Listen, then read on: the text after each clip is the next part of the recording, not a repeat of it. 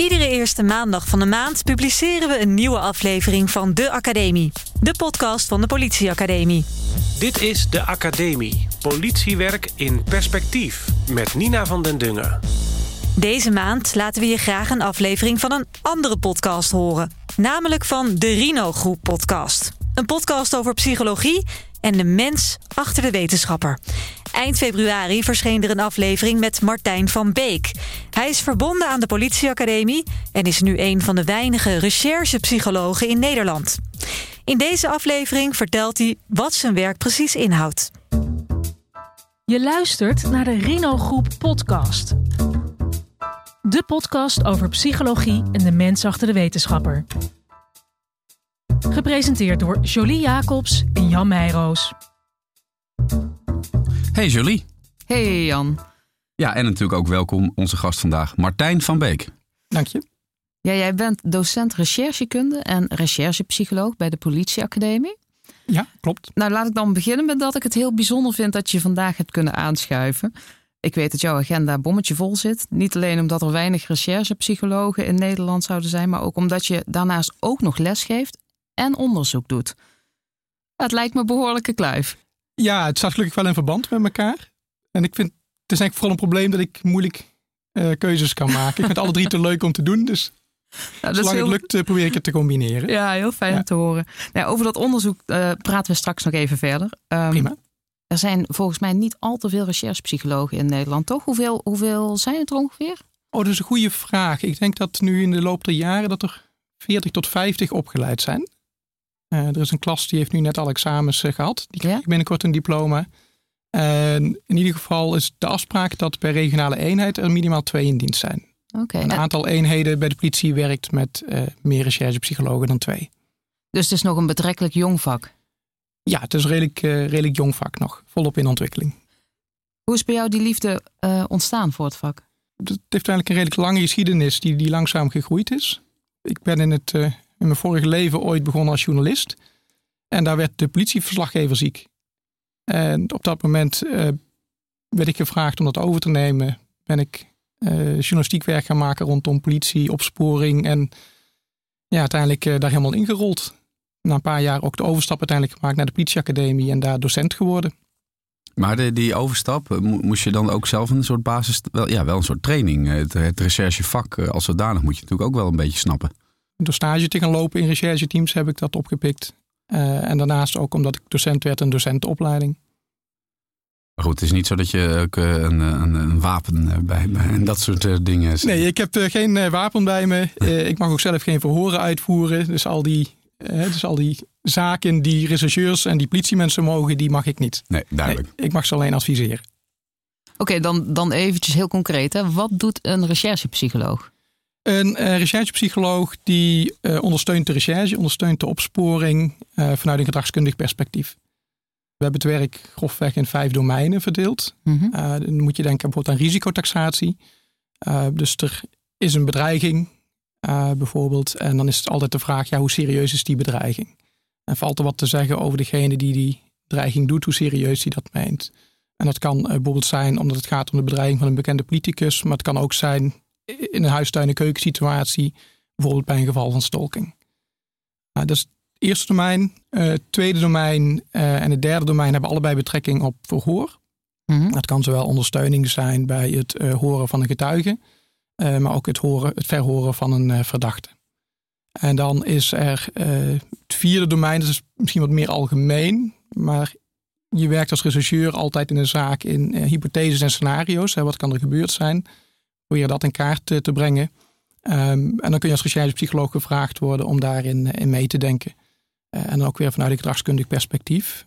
Wat daarin de vraag kan zijn bijvoorbeeld is... stel dat je te maken hebt met een reeks verkrachtingen in een stad.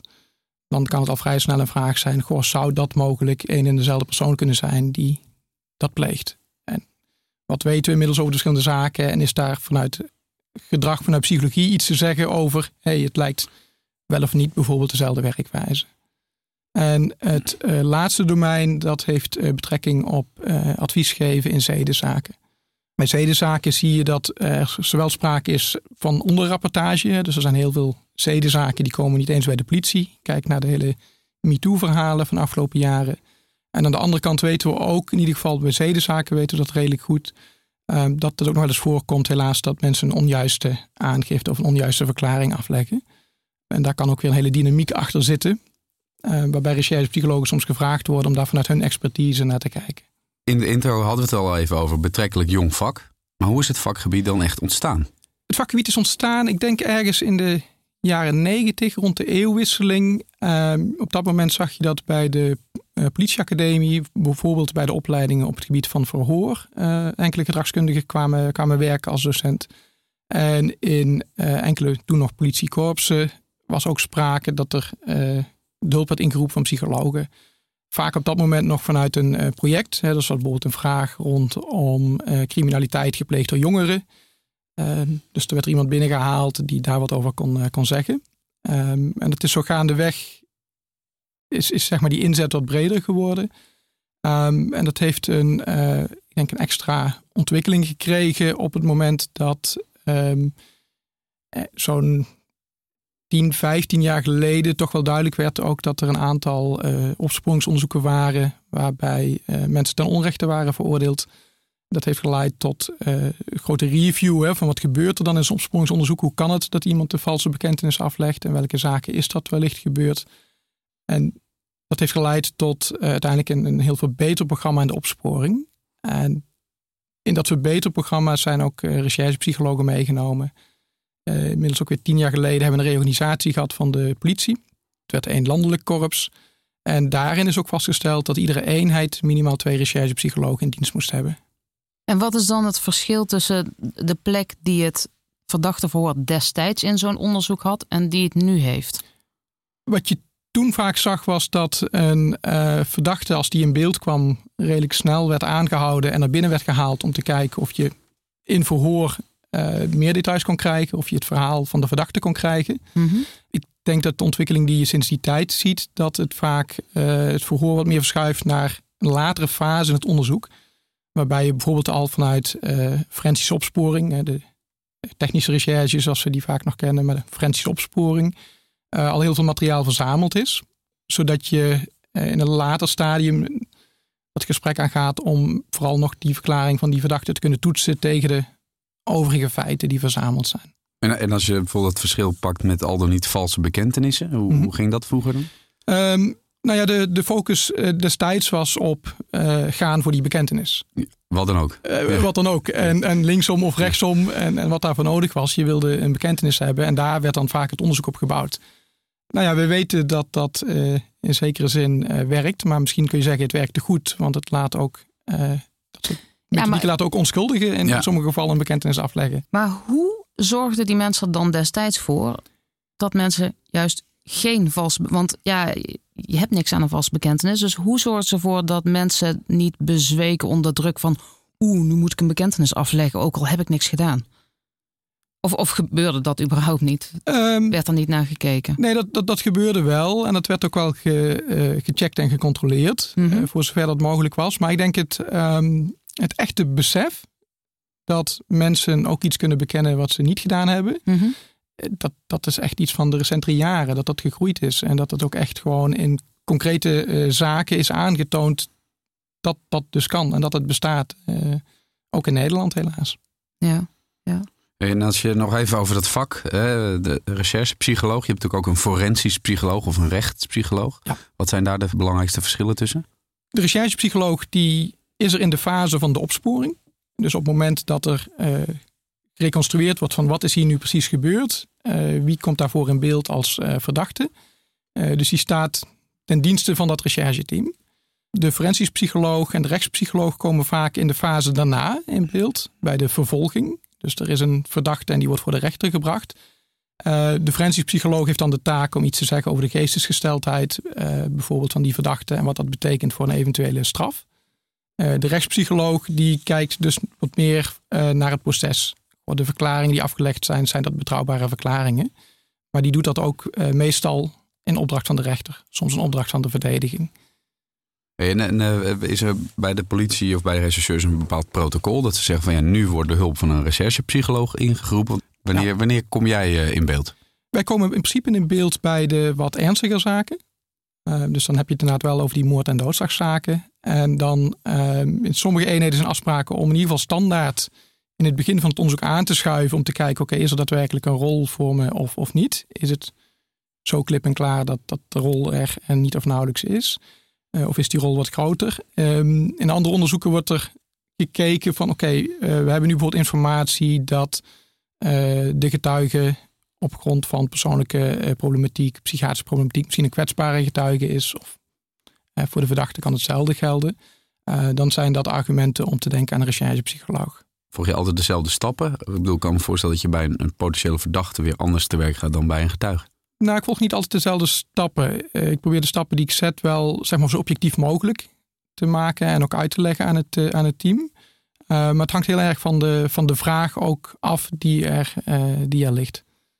Jij zei straks, ja. Er zijn vijf domeinen. Hè? En ik hoor ja. Jan zeggen uh, verdachte of getuige. Maar zit jij bij beide of zit jij op één van die domeinen? Ik zit met name op verhoor. Uh, okay. En dan nog weer met name op verdachte verhoor. Oké, okay. oké. Okay, okay. En kun je ons eventjes met een voorbeeld ja. zo een beetje mee aan de hand nemen? Dus er komt een verdachte binnen. En hoe verloopt dat dan? Dus wie zijn erbij betrokken? En, en... Ja, dus je bedoelt de, de, de opmaat naar het verhoor. Ja. ja nou, er komt in een onderzoek komt er iemand in beeld.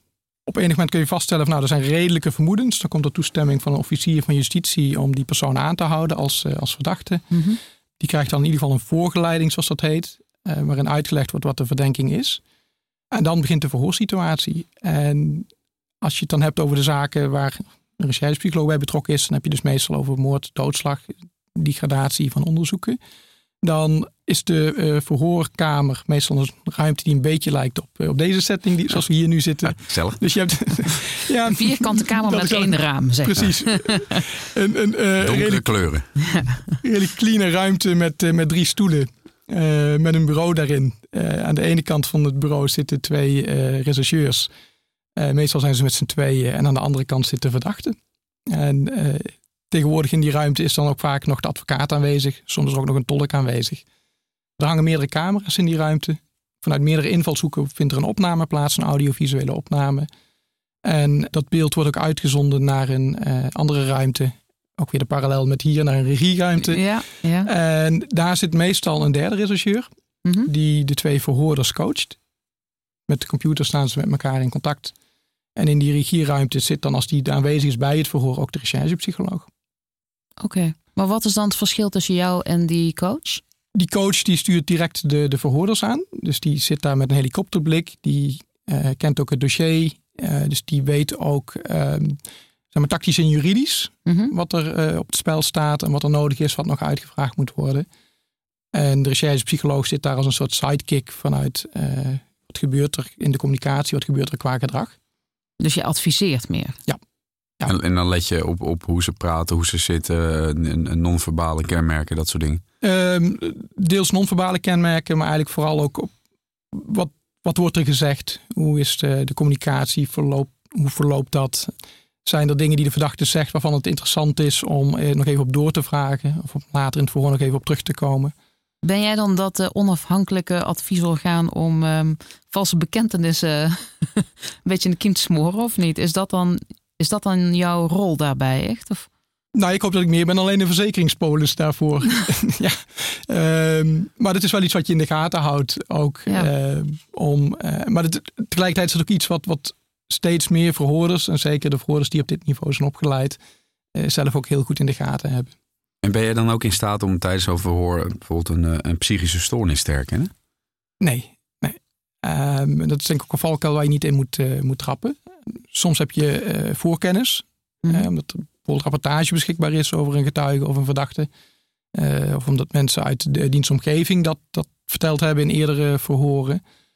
Dus daar probeer je in ieder geval in de voorbereiding ook rekening mee te houden. En soms gebeuren er wel ah, dingen in het voor waarbij je denkt van... goh, dat is met mijn psychologenbril, dat is interessant gedrag. Maar, zoals? Geef ze een voorbeeld. Nou ja, ik kan me wel een, een voorsituatie herinneren... dat uh, iedere keer um, als er een, uh, een, een, vanuit de inhoud kritische vraag gesteld wordt aan de verdachte... dat die uh, begon te huilen. En op dat moment dat de verhoorders dan ook uh, daar, daarin meegingen, empathie toonden en zo. Uh, maar met als gevolg dat het antwoord op die kritische vraag nooit gegeven werd. Nou ja, dat, dat kan één keer gebeuren, dat kan twee keer gebeuren. Maar als je op een gegeven moment het gevoel krijgt van... goh, dat is toch een soort patroon, lijkt het wel bij deze verdachte. Dan probeer je de verhoorders dus mee te geven van... goh, prima dat je even meegaat, maar probeer ook je kritische vraag toch even opnieuw te stellen... om te kijken of er wel degelijk een antwoord nog op, op volgt. Maar ben je dan meer een psycholoog of ben je meer een gedragswetenschapper? Interessante vraag. Uh, we noemen het recherchepsycholoog. Vooral ook om eenduidig te hebben van oké, okay, de recherchepsycholoog is degene die uh, daadwerkelijk ook die functie heeft. Mm-hmm. Die daarvoor is opgeleid. Um, omdat er uh, buiten de politie, maar ook binnen de politie is er een hele waaier aan gedragskundigen, uh, gedragswetenschappers, psychologen. Dus vandaar dat ik gezegd heb, het is fijn om een eenduidige term te hebben. Om te weten wat, wat iemand zijn rol is. Uh, om een voorbeeld te geven. Binnen de politie werken ook een groot aantal recherchekundigen. Uh, dat zijn mensen met een master in, in uh, criminal investigation en opsporing. Mm-hmm. Uh, maar hebben heel vaak ook al een, uh, een academische studie gedaan. En dat, dat is heel regelmatig psychologie. Alleen die werken echt actief in een team in de opsporing. En dus niet als recherchepsycholoog. Op die manier probeer je dus dat onderscheid te, te ja. maken. Ja. Even terug naar de, hoe, hoe we dit gesprek begonnen. Ja. Hoe, hoe groot is nou het risico... als je kijkt naar jouw rol, dat, dat jij dat ook toch naast kan zitten. Ik bedoel, het blijft natuurlijk mensenwerk. Ja, je had het over risicotaxatie, ja. toch? Ja, ja. ja. Um, daarnaast zitten in de zin van... Ja, verkeer, een verkeerde observatie of een verkeerd ja. advies uitbrengen... naar aanleiding van een observatie die je dan misschien toch verkeerd hebt gelezen of wat dan ook. Ja, nee, ja die, die mogelijkheid is er. En daar probeer je zelf in ieder geval van bewust, uh, steeds van bewust van te zijn. Dus je bent voortdurend in je eigen hoofd ook aan het, uh, aan het wegen... Uh, zeker ook in de voorbereidende sfeer probeer je vaak ook nog met een collega te sparren. Van hoe zie jij dat nou? Uh, zien we hetzelfde of zien we het heel anders? En je merkt ook vaak hè, dat, dat de neiging is om een verhoor te evalueren in termen van, nou heeft hij uh, iets, iets verklaard ook, uh, in de vorm van een bekentenis. Ja. Ik probeer veel meer te kijken van, goh, uh, datgene wat de verhoorders uh, zelf onder, onder controle hadden, waar hun eigen invloed gold... is dat goed verlopen? Dus ik probeer veel meer te kijken op... loopt het proces goed? In plaats van op... wat is nou precies de uitkomst geweest? Binnen de psychologie kennen we natuurlijk de D S M. Ja. Vroeg me af... is er binnen jouw vakgebied... ook een soortgelijk... ja, kader of zo... waarbinnen je werkt? Nou, er zijn wel kaders. Maar we begonnen ook de podcast... met het is een jong vakgebied. Dus er zijn heel veel ja. kaders ook die we nog zelf stellen. Van wat... wat, wat, wat vinden wij vanuit onze ethiek, wat vinden wij vanuit de inhoudelijke kennis die we hebben, mm-hmm. uh, uh, belangrijk. Dus op het moment dat je een, een rapport opstelt, uh, voldoet dat aan de eisen dat het een transparant rapport is, dat je uh, datgene wat je adviseert, dat je dat ook kunt objectiveren. Mm-hmm. Uh, dus dat, dat zijn de kaders waarmee we werken. Is dat dat, uh, ik heb een beetje natuurlijk zitten inlezen, ja. gaat het dan om dat... Uh, P I S-kader wat er bestaat of niet? Of is dat iets heel anders? Uh, P I S is een uh, kader van de Britse politie. Ja. Uh, dat is in de midden jaren tachtig, negentig is dat ontwikkeld. Uh, juist eigenlijk ook als reactie op uh, verhoren en valse bekentenissen in die tijd in Engeland. In uh, Nederland werken we met iets ander uh, raamwerk. Uh, maar er zijn allerlei juridische, ethische uh, eisen, uh, inhoudelijke eisen aan het uh, verhoor. En in Nederland uh, staat dat het meest uitgebreid beschreven in de handleiding uh, verhoor. En daarin worden ook uh, verhoormethoden geadviseerd voor zowel getuigen als verdachten. Nou, daar, daar komen we straks nog even op. Ja. Uh, als je kijkt naar die verdachten, uh, zijn er bijvoorbeeld vastgestelde typologieën? Nee, niet in de verhoorsituatie. Als het gaat om uh, een van die andere domeinen, meedenken in hypotheses en scenario's. Wat, wat kan er gebeurd zijn? Of wat, wat, hè, wat mm-hmm. zien we aan...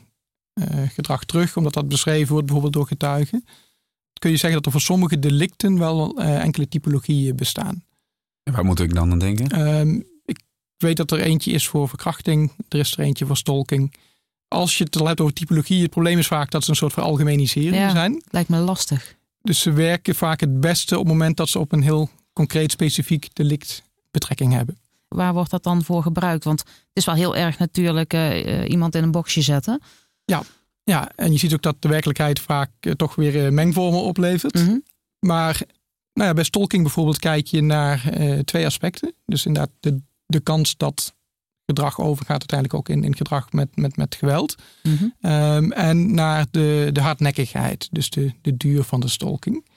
En dan zie je dat er tussen die typologieën wel wat verschil is. Dus je probeert dat wel in kaart uh, te brengen. Um, omdat dat, uh, nou ja, bijvoorbeeld uh, als het een bepaald type is wat wel uh, misschien hardnekkig is, maar minder snel geneigd is om tot geweld over te gaan, heeft dat voor wat betreft de politie uh, kan doen uh, een andere impact dan als je te maken hebt met een type waarbij uh, de kans op geweld wat reëler is. Maar, maar wat is de impact dan van het benoemen van een typologie? Um, nou, je, je moet je voorstellen dat er natuurlijk veel zaken op het bordje van de politie belanden. Mm-hmm. En dat je wil kijken van ja, waar, waar is dit slachtoffer nu het meest bij gebaat? Soms zou je bijvoorbeeld adviezen kunnen geven aan het slachtoffer van nou ja, op het moment dat de stalker jou weer benadert, doe dat vooral wel en doe dat niet. Um, en daar kan zoiets dan uh, extra inzicht in geven. Oké, okay, maar en, en als je kijkt naar jou, uh, jouw expertise of waar jij vaak wordt opgezet tijdens de verhoren dus. Ja. Wordt, worden dan wel of niet ook uh, die typologieën meegewogen? Ik ken in verhoor geen voorbeelden van typologieën, nee. nee. Maar goed, er zijn natuurlijk wel verschillende manieren van verhoren, toch? Of, of uh, verschillende... Ja, je hebt de, de good cop, bad cop methodes. Ja, ja, daar zaten ze allemaal al voorbij. Ja. Ja. Nee, uh, wat, we, wat we weten ook uit wetenschappelijk onderzoek. Het, er zijn eigenlijk twee, twee hoofdpijlers in verhoor. Die, en ik heb het even over verdachte verhoor. Ja. Uh, die maken of een verdachte wel of niet een verklaring af, uh, aflegt.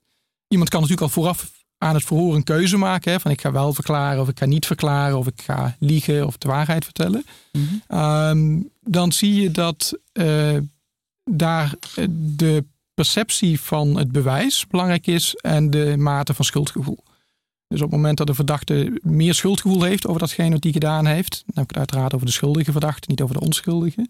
En naarmate die denkt van, oh wacht even, de kans is heel groot dat de politie al veel aanwijzingen tegen mij heeft verzameld. Dat leidt over het algemeen tot wat eerder de afweging van, oké, okay, ik kan maar beter wel een verklaring afleggen. Uh, dus daar zie je een rol van bewijs als één uh, pijler. Uh, tijdens het verhoor, of je wel of niet een verklaring aflegt, dat blijkt heel erg samen te hangen met de werkrelatie die de verhoorders weten op te bouwen met de verdachte. Um, en soms ook werkrelatie, ook weer een relatie tot die hoeveelheid uh, bewijs. Dus die andere belangrijke pijler is werkrelatie. Simpel, uh, gun ik het als verdachte dat ik, vertrouw ik de verhoorders voldoende dat ik mijn verhaal ook, ook wil doen. Dus op die twee pijlers probeer je eigenlijk als verhoorder te werk uh, te gaan. Zorgen dat je ja, maar de, de feiten hebt en, en zorgen dat die werkrelatie er komt. Jij zegt vertrouw ik de verhoorder, maar is er dan überhaupt uh, sprake van vertrouwen? Want ja, als diegene het gedaan heeft, ja, alles leuk en aardig, maar die wil natuurlijk niet uh, de langst mogelijke straf krijgen. Ja, ja en toch, toch blijkt dat uh, dat aspect, die afweging, uh, in het hoofd van de verdachte een grote rol speelt. Dus voel ik me... Nou, in die clean setting die ja. we net beschreven hebben, voel ik me hier voldoende vertrouwd, voldoende veilig, voldoende gehoord ja. um, om dat verhaal te doen. Ja, het is natuurlijk niet dat alle verdachten die ook daadwerkelijk schuldig zijn, allemaal uh, s- s- slimme masterminds zijn die proberen uh, allemaal dingen te ontwijken. Ik denk dat ook heel veel verdachten misschien ja, een soort, misschien wel een crime passioneel of zo doen en dan juist fijn vinden om hun verhaal uh, te kunnen doen. Nou ja, dat, dat kan een voorbeeld zijn. Uh, kijk, de... Hm. Voor een deel natuurlijk is crime, eh, criminaliteit, is, is gedrag komt misschien voort vanuit dat feit dat iemand in een crimineel milieu leeft enzovoort. Dat is misschien een wat meer berekende misdaad. Ja. Maar veel moord en doodslag is, ja, je noemt het crime passioneel, maar het ja, zit toch uh, vaak ook in de relationele sfeer. Ja. Zeker in dat soort zaken moet je denk ik voorstellen dat je op dat moment iemand treft eigenlijk vaak heel kort na het moment dat hij misschien wel de grootste stommiteit van zijn leven begaan eh, heeft. Met alle emoties en, en, en, en gevoelens ook die, die daarbij horen op dat moment. Uh, dus je treft mensen vaak niet op hun meest stabiele, meest vrolijke moment in hun leven. Ook niet als ze, als ze verdachten zijn. Maakt het allemaal een stuk menselijker dan uh, waar we in het begin uh, zeg maar over hadden. Ja, toch? Ja, want we hadden het eerst over... We, hè, alles wordt eraan gedaan om maar een valse, hè, om een bekentenis om, ja. af, te, af te geven. E- eventueel een ja. valse. Het maakt niet zoveel uit. Dus dan klinkt dit eigenlijk al alsof er een gigantische stap is gezet tussen wat het was en wat het nu is. In ieder geval wat het moet zijn. Ja. Ja, en, en waar je probeert, ja. uh, oké, okay, in, in samenwerking met die verhoorders, is het, uh, is het nou, te creëren. Is het nou iets typisch Nederlands of Europees? Of, of gebeurt het ook al in Amerika bijvoorbeeld? Ik, ik, ik, mijn, mijn, mijn, mijn vooringenomenheid zegt dat in, in Amerika ze misschien wel denken... wat een softies die Nederlandse ja. regisseurs. Ik, uh, ik denk dat um, de, de beweging zeg maar, die we nu schetsen is in Engeland uh, begonnen. Uh, daar zijn de eerste uh, zaken aan het licht gekomen met, uh, met, met, met valse bekentenissen. Afgedwongen bekentenissen is misschien een beter woord. Uh, dat heeft zich, dat inzicht heeft zich daarna verspreid ook in andere Europese landen. Uh, en ik denk dat een aantal van de, van de West-Europese landen op dit moment daar wel in voorop loopt. In, in het uh, creëren en, het, en zeg maar het hele ombewegen naar die nieuwe situatie. Een land als Canada volgt daar, uh, volgt daar ook in. Daar, daar zie je nog een beetje beide scholen, zeg maar de oude uh, school met good cop, bad cop enzovoort. Uh, maar ook al een beweging naar die nieuwe school toe. En in Amerika is dat uh, echt een, een, een recente ontwikkeling. Dat ook daar dat uh, besef aan het groeien is. En dat je nu de afgelopen twee, drie jaar zie je dat daar ook steeds meer rechercheurs ook, ook trainingen krijgen vanuit die meer nieuwe gedachten. Iets zachtere gedachten misschien.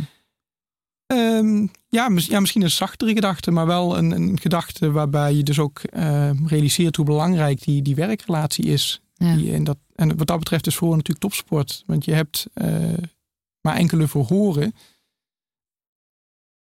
Ooit, ooit een keer in de klas een rechercheur die zei, ja, eigenlijk verkoop ik een ontzettend slecht product. Ik zeg tegen die verdachte, vertel mij gewoon het, het stomste wat je gedaan hebt. Uh, hetgene waar je misschien het meest voor schaamt. Ja. En als dank dan uh, ga je twintig jaar de gevangenis in. um, ja. Maar hoe, hoe verkoop je dat, dat product, zeg maar? Dat, dat, dat is een deel van de vraag. Ja. Ja. Ik kan me voorstellen dat jij als recherchepsycholoog ook vaak gebruik maakt van je intuïtie. Is dat zo? Um, ja, of je dat intuïtie moet noemen. Ik, ja, of ervaring, ik, heb, ik weet niet. Het is nee, altijd de vraag, wat ja, is intuïtie dan? Hè? Ja, wat, ja. wat is intuïtie, wat is God ervaring? Feel. Ja, ja. ja, ik heb ooit... Iemand horen zegt, intuïtie is gestolde ervaring. Ja. Nou, misschien is dat dan de, de, de omschrijving. Um, ja, ik denk, ja, je neemt, je neemt eerdere ervaringen, neem je volgens mij sowieso in alles wat je doet als mens, neem je mee. Dus ook, ook in dit werk. Maar in hoeverre is er een rol voor intuïtie? En dan kijk ik even naar waar we begonnen met die valse ja. bekentenissen. Hè? Is het zo dat je niet tegenwoordig alles wetenschappelijk onderbouwd moet hebben voordat jij überhaupt een advies kan geven? Dat zou mooi zijn. Aan de andere kant is dat in ons werk heel lastig. Omdat, mm-hmm. nou gelukkig als je het over moord hebt, heb je het over hele kleine aantallen. Ja. Dus de kans dat je uh, voldoende cases hebt, um, waardoor je echt een wetenschappelijk verantwoord uh, antwoord op iets kunt geven, ja, die is gewoon heel beperkt. Dus voor een, voor een deel moet je gewoon inderdaad terugvallen op, uh, op ervaring. Uh, op, op, op, nou, misschien dat je een keer een vergelijkbare zaak hebt gehad als wat zich nu voordoet. Mm-hmm. Dus... Daar, daar waar wetenschap je kan helpen, maak je daar gebruik van. Daar waar dat ontbreekt, en dat is dus nog wel eens in ons werkgebied, probeer in ieder geval zo transparant mogelijk te zijn en zoveel mogelijk te objectiveren eh, waar je advies vandaan komt. Ja. Je doet ook onderzoek, ja. uh, onder andere naar verhoorstrategieën. Wat onderzoek je dan precies? Nou, ik, ik zei eerder al de twee pijlers die je hebt, werkrelatie ja. en die rol die uh, bewijs speelt in een uh, verhoor. En wij spreken dan zelf liever niet over bewijs, want dat is uiteindelijk het stempel wat de rechter erop zet. In de opsporing spreken we van tactische aanwijzingen. Dus wij hebben informatie verzameld die erop wijst dat jij mogelijk betrokken kan zijn bij. Um, en een van de, de, de vragen ook binnen wetenschappelijk onderzoek is, hoe ga je met die tactische aanwijzingen om in verhoor? Waarbij in de uh, vroegere tijd werd er nog wel eens voor gekozen van we gaan daar de verdachte mee overrompelen. Dus we leggen meteen alles op tafel wat we hebben. Alle vermoedens, alle feiten. Of dat nou uh, hele harde gegevens zijn of meer intuïtief. Um, en we hopen dat vanuit die overrompeling de verdachte breekt. meteen ja. breekt en iets toegeeft. Want dan kunnen we daar dan op, op verder. Ja. Wat we inmiddels uit wetenschappelijk onderzoek weten is dat het uh, veel zinvoller is om het uh, pas laat in het verhoor te verstrekken. En bij laat moet ik, hoe lang duurt, waar moet ik dan aan denken? Na tien minuten, na twintig minuten, na een half nou, uur? Niet, niet zozeer laat in de zin van tijd. Laat in de zin van, uh, heb je de verdachte eerst de gelegenheid gegeven om met zijn eigen verhaal te komen? Is dat helemaal uitgevraagd? Is daar goed op doorgevraagd? En pas als je die processtappen ja. genomen hebt, vraag je hem te reageren op datgene wat er uit het onderzoek uh, ligt. Uh, dus dat is de late variant. En een uh, derde variant is dat je het stapsgewijs doet. Dus je vraagt allereerst naar de verdachte van, goh, hè, dit is de verdenking. Uh, wil je daarop reageren? Je vraagt daarop door. En dan op enig moment zeg je, goh, je hebt nu dit verteld uit het onderzoek. We hebben met een getuige gesproken en die zegt toch dat en dat. Wil je daarop reageren? En zo ga je zeg maar stapsgewijs die verschillende aanwijzingen voorhouden. Wat we weten, maar dat, dat is vooral laboratoriumonderzoek geweest binnen universiteiten, is dat die uh, late variant of die stapsgewijze variant, dat dat leidt tot uh, het kunnen verzamelen van meer informatie en meer betrouwbare informatie. Dus, dus dat, dat zijn al eerste resultaten uit je dat, onderzoek? Nou, dat, dat is laboratoriumonderzoek. Ah, ja. En uh, mijn vraag gaat er vooral om van, ja, oké, okay, dat is leuk in een laboratoriumonderzoek, waarbij, en dan zeg ik hem eventjes heel, heel zwart-wit hoor. Ja.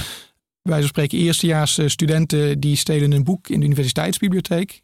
En uh, medewerkers van de onderzoeker die zijn de verhoorders. Dus we weten dat dat vanuit die hele gecontroleerde laboratoriumsetting dat dat effectief is. Mijn vraag gaat er vooral om, als praktijk, je dat ja. naar de praktijk toe brengt, wat, wat ja. blijft er dan over? En wat, en, en wat zeggen de eerste indicaties daarover? Dit is mijn hoofdvraag en daar ben ik nog de, de data van aan het analyseren. Ah. Wat ik wel in ieder geval heb gevonden is, uh, maakt het uit uh, of je de verdachte eerst de gelegenheid geeft om met een eigen verklaring te komen. De, de vrije verklaringsmethode noemen we dat. En uh, dan blijkt dat over het algemeen die verdachten komen redelijk, met redelijk weinig informatie. Soms wel interessante informatie. Uh, dus ze geven bijvoorbeeld al wel uh, aan dat ze op de plaats delict zijn geweest ten tijde van het, uh, van het delict. Maar over het algemeen zie je dat ze redelijk op, als ze iets verklaren in die vrije verklaring, dat dat redelijk op hoofdlijnen blijft.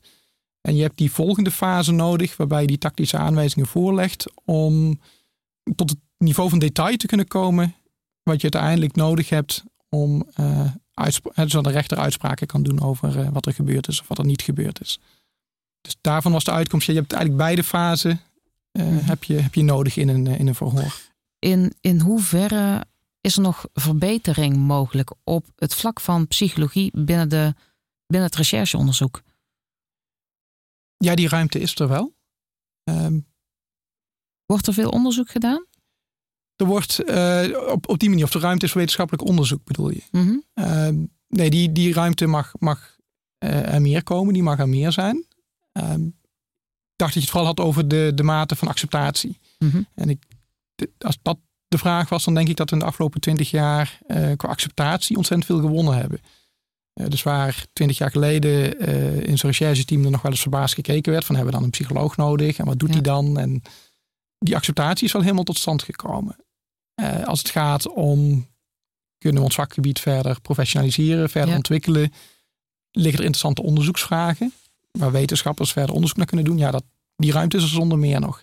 En ik denk dat dat een hele mooie volgende stap ook is in de ontwikkeling van recherchepsychologie. Ja, nou, ik las namelijk dat er wordt gekeken of uh, de recherchepsycholoog ook een rol moet krijgen op het plaatsdelict. Ja. Wat kun jij daar concreet over zeggen? Ik kan er concreet over zeggen dat daar wat onderzoek naar loopt. En waarbij de, uh, de vraag inderdaad is of dat van meerwaarde is. Dat wordt onderzocht? Dat wordt onderzocht, ja. Maar ja. Wat, wat, wat zou de meerwaarde dan kunnen zijn? Want als je op het plaatsdelict aanwezig bent, dan moet die potentiële verdachte daar dan ook nog wel zijn, toch? Want anders dan uh, zit je, uh, ja, dan is het niet zo. Nee, het gaat, het gaat er in dit geval om, uh, op zo'n plaatsdelict kan de forensische opsporing allerlei sporen vinden. Uh, die kijken daar dus met die uh, bril van hun, kijken ja. ze daar rond van, nou ja, ligt er ergens een sigarettenpeuk, zie ik ergens een druppeltje bloed. Uh, of, kunnen dat allemaal veiligstellen. Hier ligt een smoking gun. Hier ligt nog een, uh, een, een, een vuurwapen waar ja. rook uitkomt. Uh, ja, ja um, En het, het achterliggende idee is, op het moment dat daar een psycholoog rondloopt, Uh, die leest de, de situatie die, toch weer wat anders. Ziet hij daar nog gedragskundige sporen? Ja. Um, en dan is de volgende discussie, want zo'n plaatsdelict wordt natuurlijk uitgebreid gefilmd, er worden uitgebreid foto's gemaakt. Um, volstaat het als die als jij daar psycholoog als jij daar toegang, ja. vervolgens zeg maar, zich informeert door die, die foto's te bekijken, die opnames te bekijken? Uh, of zit er nog een extra meerwaarde in uh, als die ook in een wit pak meeloopt en over de schouder van die. Ja. Zou je het willen? Um, ja, ik, ik zou hem omdraaien. Ik denk als, als ja. blijkt dat dat van meerwaarde kan zijn. Ja, maar, dan, ja, maar ik, ja, dat snap ik. Dat is heel formeel. Maar ja. zou je het willen? Ja, ik, ik, ik, voor mij houdt, blijft dit iets spannends uh, houden. Natuurlijk, plaatsdelict. Uh, maar, maar ik bedoel, het lijkt me ook best, best, best, ja, best al heftig misschien wel ook. Ja, ja, nou ja. Ik, het kan heftig zijn ja, natuurlijk. Als, ik hem, uh, als je als, op zo'n plaats ligt komt ja. en ligt daar allemaal, ja, weet ik veel wat daar gebeurd bewijsmateriaal. is. Uh, bewijsmateriaal, maar ook bloed. Uh, ja. uh, misschien een heel in elkaar geslagen huis, weet je. Ja. Nee, je, je moet daar tegen kunnen. Uh, als ik het op mezelf betrek, ik weet dat ik uh, al bang ben als ik uh, naalden, met naalden als ik spuit moet halen bij de dokter. Dus ja. uh, tegelijkertijd als ik naar foto's kijken van een plaatsdelict, dan heb kijk je wel toch de distantie. Meer op een analyserende, puzzelende manier naar. Dus ik, ik zou niet weten hoe dat inderdaad is als je daar daadwerkelijk ja. rondloopt. Nou, de, de vervolgvraag is dan misschien ook wel logisch. Hè? Je komt natuurlijk door dit werk dagelijks in aanraking met mensen. De duistere kans van de, men, van de mens, zeg maar. Uh, en moord, doodslag, verkrachting, uh, ernstig geweld. Heeft, uh, heeft jou, uh, jou, jou, dat jouw visie op de mensen doen veranderen? Um, ja, misschien wel. Je treft mensen, eh, dan heb ik het over de, de verdachte. Je ja. treft mensen vaak op het slechtste moment ja. in hun leven. Ja. Met, Split met... second, iets gedaan, rest ja, van hun leven. Ja, vaak een hele uh, stomzinnige uh, oplossing tussen haakjes. Ja. Gezocht voor iets waar, waar ze op dat moment mee, mee zaten. Dus de, het idee dat dat niet een, een ander soort categorie mens is... Um, he, dat het uh, de spreekwoordelijke uh, monsters zijn, dat komt wel dichterbij. Dat die scheidslijn tussen, uh, oké, okay, wie draait er mee in die samenleving en wie zit er uiteindelijk in die uh, verhoorruimte op die stoel van de verdachte, dat dat soms een dunne, dunne scheidslijn kan zijn. Ja. Überhaupt? Of, of is dat de visie die je hebt tijdens zo'n verdachte verhoor en verandert dat misschien op het moment dat iemand ook, nou ja, de dader blijkt te zijn? Nee, dat, dat... Of, of verandert dat niet voor jou? Nee, dat, dat verandert niet. En nogmaals, niet, niet om daden recht te spreken enzovoort. Want vaak zie je ook wel, ja, er zijn ook, ook hele andere oplossingen denkbaar. En, en, en je ziet en snapt wel waarom iemand op dat pad van dat misdrijf uiteindelijk is gekomen. Um, en wat, wat, wat zijn of haar eigen aandeel daarin is geweest. Mm-hmm. Maar dat, dat dat zeg maar niet een soort uh, harde grens is, uh, dat ja, dat besef is er wel. Ik kan me voorstellen dat jij naast zeg maar die duistere kanten, zoals Jan zojuist zei, hè, die jij vaak ziet bij de mensen, dat je ook dingen zult zien uh, waarvan je denkt, ik ben op de een of andere manier toch dankbaar dat ik, dat ik dit mag meemaken. Juist misschien vanwege dat je een andere visie erop krijgt. Ja, en ik moet zeggen dat de... Um... Uh, kijk, het is de verhoorder die, die doet het echte werk. Mm-hmm. Um, en dat, dat kan daar met heel veel bewondering naar kijken, want dat is soms echt topsport. En de mooiste momenten die ik daarin meegemaakt heb, is dat je ziet dat die verhoorders dat gewoon op een hele goede manier doen. Mm-hmm. En dat dat um, uiteindelijk ook uh, leidt tot een verklaring, waar vervolgens het onderzoek mee gebaat is. En dat kan... Uh, Uh, zijn omdat je een bepaald scenario kunt sluiten of omdat je een bepaald scenario waarschijnlijker hebt kunnen maken. Het kan soms ook zijn omdat je bijvoorbeeld richting uh, nabestaanden of slachtoffers iets ja. terug kunt geven. Van nou, uh, terugdraaien kan niet meer, maar we hebben in ieder geval meer zicht gekregen bijvoorbeeld op het, uh, op het motief en de aanleiding. Ik kan me ja, voorstellen dat nou, daar veel dankbaarheid in zit op het moment dat je dat rond hebt. Ja, op het moment dat je dat als politie kunt, kunt terugkoppelen. Ja. Um, en uh, ja, vooral als je dus ook ziet dat... dat dus de uh, verhoorders gelukt is... gewoon door hun goede manier van, uh, van vragen stellen en in gesprek gaan. Is er één specifiek uh, geval wat, wat er uitspringt voor jou? Of een speciale gebeurtenis? Ja, ik, ik kan daar verder heel weinig over zeggen... omdat ik niet over lopend onderzoek kan Uiteraard. praten. Um, maar ik heb wel een voorbeeld gehoord van uh, verhoorders... die ik in, in training heb gehad. Um, waarbij de verdachte, die al vaker... voor andere feiten ook bij politie was beland... na afloop de verhoorders bedankte. Omdat dat de eerste keer was in het verhoor... dat hij ervaarde dat er een luisterend oor zat. Wow. Ja, dat is, dat is wel bijzonder, denk ik. Ja. Ja. Ja. Ja. Nou, er zijn misschien mensen die deze podcast luisteren... die denken van, uh, dat dit, dit, dit lijkt me een, een heel mooi vak. Ik denk ook dat je daar met heel veel uh, oprechtheid en passie over praat. Uh, dus misschien staan er wel mensen in de rijen... om, uh, om recherchepsycholoog te worden... Wat moet iemand doen om, om, zo'n, om dit te kunnen worden? Ja. Nou ja, vooraf uh, een waarschuwing, die rij is lang. Oh ja. Ja. Ja, is het zo'n, uh, zo'n hot beroep? We hebben een aantal jaar geleden wel afgesproken, dat in ieder geval als je kijkt ook, hè, van hoeveel recherchepsychologen kan de politie gebruiken, dat die toelating behoorlijk beperkt is. En dat betekent op dit moment dat er alleen mensen worden opgeleid die al bij de politie werken in dit vakgebied, of die concrete toezegging hebben dat ze dat dus gaan doen. En wat je er uiteindelijk voor nodig hebt, is dus dat je de, de toestemming krijgt vanuit politie om die opleiding bij de Rino te gaan volgen. De opleiding tot recherchepsycholoog. En de mensen die daar worden toegelaten, dat zijn uh, psychologen en orthopedagogen. En wat moet je als mens hebben om, om dit te kunnen? Stevige maag. Nee. Ste- stevige maag. Als je naar de plaatsen ligt. ik, ik denk dat het zich al een beetje uitselecteert wie er uh, naar dit werk komen. Als ik zo naar veel collega's kijk, dan um, uh, zijn dat uh, toch mensen die, die wel iets hebben met, met opsporen. En dan zowel met de, de, de, de, de puzzelkant, de analytische ja. kant uh, daarvan, als met, met een, een, een groot maatschappijbewustzijn. Ik denk dat, dat in die combinatie je het moet zoeken. Ik kan me voorstellen dat de vraag naar recherchepsychologen dus groter gaat worden de komende jaar. Dan wordt die lijst misschien toch iets minder lang. Of, of, of maak ik het nu iets te rooskleurig? Ja, dat zou kunnen. Maar dan, dan denk ik nog dat dat uh, niet groter wordt dan zeg maar, de aantallen die voor de deur staan en ja. het graag ook zouden, zouden willen. Ja. De afspraak is twee recherchepsychologen per eenheid. Er zijn er een paar, die hebben er dan wat meer ruimte. Maar dan moet je echt denken aan drie, misschien vier. Nou, als je het hebt dan over in Nederland over uh, elf eenheden, dan heb je het niet over hele grote aantallen. Nee, duidelijk. Martijn, bedankt voor je komst. Graag gedaan. Dit was de Rino Groep podcast over recherchepsychologie. Het gast bij ons was recherchedocent en recherchepsycholoog Martijn van Beek. Al onze afleveringen zijn online te vinden. Wil je meer weten over onderwerpen die betrekking hebben op psychologie en criminaliteit? Luister dan ook eens de aflevering met Erik Jongman over werken met forensisch-psychiatrische jeugddelinquenten. En wil je alle afleveringen beluisteren? Ga dan naar onze website. Dat is rinogroep.nl slash podcast. Of abonneer je op de Rino Groep podcast via jouw favoriete streamingdienst. Voor nu bedankt voor het luisteren en tot de volgende aflevering. Leuk dat je luisterde naar de Rino Groep podcast. Wil je meer informatie over de Rino Groep? Bekijk onze website rinogroep punt n l. Je luisterde naar De Academie, de podcast van de Politieacademie.